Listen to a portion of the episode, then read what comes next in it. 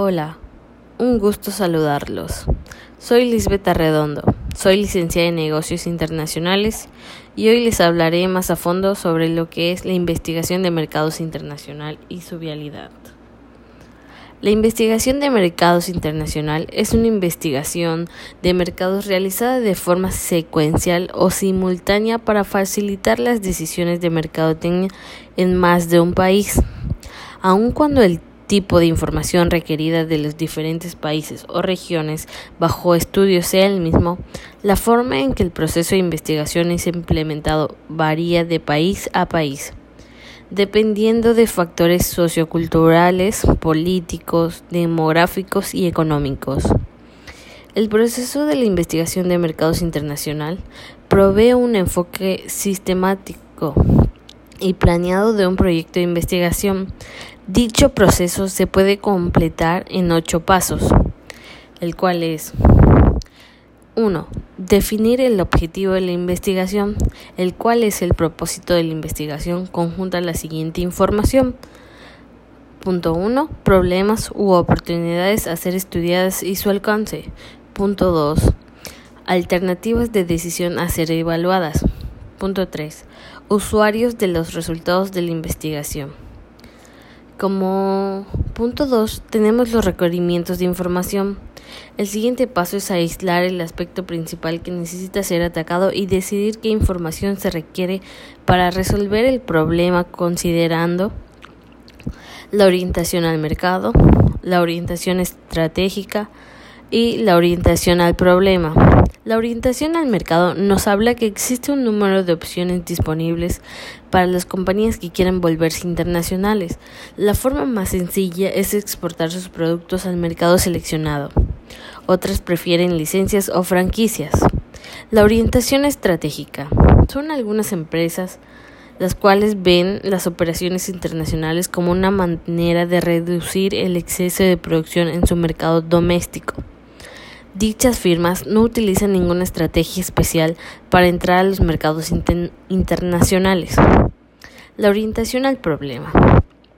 Es la tercera categoría de la información requerida. Ayuda a encontrar soluciones a problemas específicos, como la fijación de los precios, el posicionamiento del producto y aspectos promocionales. Como punto 3 tenemos elegir la unidad del análisis. Es un problema que surge en la investigación de mercados internacional. Es la definición de varias unidades de análisis. El gerente deberá encontrar la forma de obtener información equivalente de los diferentes países y cumplir con los requerimientos del patrocinador. Esta es una de las áreas en donde la investigación de mercados internacional difiere enormemente de la investigación de mercados doméstica.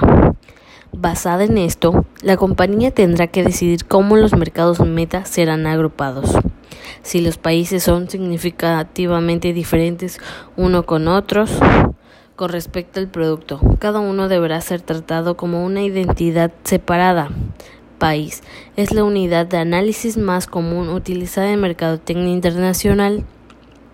Si existe una similitud razonable, entonces dichos países pueden ser agrupados en una misma región. Examinar la disponibilidad de los datos. Aunque la información para todas las variables de interés puede no estar disponible, los datos pueden obtenerse de fuentes privadas y públicas a un costo mucho menor que el de las fuentes primarias. Algunas de las fuentes de información secundarias típicas son Internet, bancos, consultores, cámaras y revistas de comercio.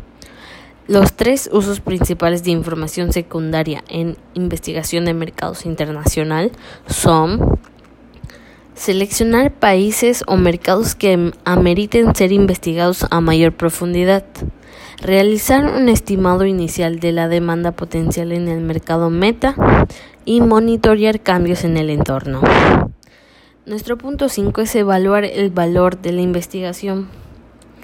En esta etapa, un análisis de costo-beneficio deberá ser realizado para decidir si se debe o no seguir con la investigación. Independientemente de la cantidad de recursos y mano de obra disponibles, si la relación costo-beneficio no es buena, lo mejor es archivar el proyecto en esta etapa. Por otro lado, si las cosas se ven prometedoras, el siguiente paso deberá tomarse. La investigación de mercados internacional es bastante cara. Por ejemplo, los costos de una encuesta en Japón pueden ser del doble o triple que en Estados Unidos. Punto 6. Diseño de la investigación. La elección del enfoque de la investigación depende de la naturaleza de la misma. Pueden clasificarse en tres grandes categorías. A. Investigación exploratoria. B. Investigación descriptiva. Y C. Investigación causal. Como punto A, tenemos que la investigación exploratoria se utiliza cuando uno está buscando entender mejor la naturaleza general del problema, las posibles alternativas de decisión y las variables relevantes que necesitan ser consideradas. Típicamente, el gerente tiene muy poco conocimiento previo. Los métodos de investigación son altamente flexibles, sin estructura y cualitativos. Como punto B es la investigación descriptiva. Su propósito es proveer una fotografía precisa de algún aspecto del mercado. En este tipo de investigación generalmente existen hipótesis, pero estas pueden ser tentativas o especulativas. El diseño descriptivo puede utilizarse para mostrar que dos variables están relacionadas o asociadas. La investigación causal. Cuando es necesario ir más allá de inferir que dos o más variables están relacionadas y el investigador tiene que mostrar que una variable causa o determina el valor de otras variables, un diseño causal debe, deberá ser utilizado. Se debe probar que no hay otros factores que afecten las, las variables bajo consideración. Tenemos el punto encuestas y diseños de instrumentos. Es necesario determinar si las preguntas deberán ser cerradas o abiertas y asegurarse de que la traducción de los cuestionarios a diferentes idiomas provea el mismo significado para garantizar la comparabilidad de los datos. Un aspecto muy importante en el diseño de cuestionarios ha sido el uso de escalas para obtener información de actitudes, preferencias y comportamientos. Para un investigador de mercados internacional, el reto del diseño del cuestionario no termina al escoger el tipo de escala que se utilizará. Necesita observar las variaciones en los niveles de educación y en los diferentes países y las tendencias típicas de los encuestados que introducen sesgos en las, en las encuestas. Muestreo se deberá considerar la unidad a muestrear. 2. El marco muestral. En el contexto internacional, conseguir una lista de la población para determinar el marco muestral puede llegar a ser un gran problema. Las técnicas de muestreo pueden ser clasificadas de una manera muy amplia en probabilísticas y no probabilísticas. En la mayoría de los países desarrollados es más común utilizar muestreo probabilístico, mientras que en países en vías de desarrollo es usual el muestreo no probabilístico. Especialmente es muestreo por conveniencia y por cuotas. Punto 7. Análisis de datos. En una investigación en varias naciones, el primer paso es el análisis de los datos, es preparar la información. Los datos tienen que ser codificados y editados y el investigador deberá asegurar la calidad y veracidad de los datos. Durante esta etapa, el gerente deberá buscar ambigüedades, errores del encuestador, inconsistencias, falta de cooperación y respuestas ilegibles. Para analizar los datos, al igual que en investigaciones domésticas se pueden utilizar técnicas univariadas y multivariadas como pruebas. T. Tabulación cruzada y análisis de la variancia. El investigador debe ser cuidadoso al comparar la media de las respuestas entre países, ya que una cultura puede tener la tendencia a sobreestimar su respuesta en comparación con otras culturas. Punto 8. Interpretación y presentación.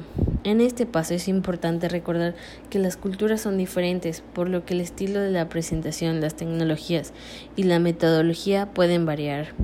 Adicionalmente, es mejor evitar usar localismos y estereotipos culturales. Para finalizar, concluimos con que es imprescindible investigar los mercados antes de empezar el marketing, la promoción y venta de tus productos o servicios en ellos. Para tener éxito deberás encontrar el mercado adecuado y la mejor forma de llegar a él. Todos los mercados son diferentes. Para multiplicar tus posibilidades de éxito deberás conocer claramente el mercado y cómo tu producto encajará en él. Entrar en un mercado sin esto puede conducir a caros errores. Nos vemos para la próxima. Con ustedes, Lisbeth Redondo.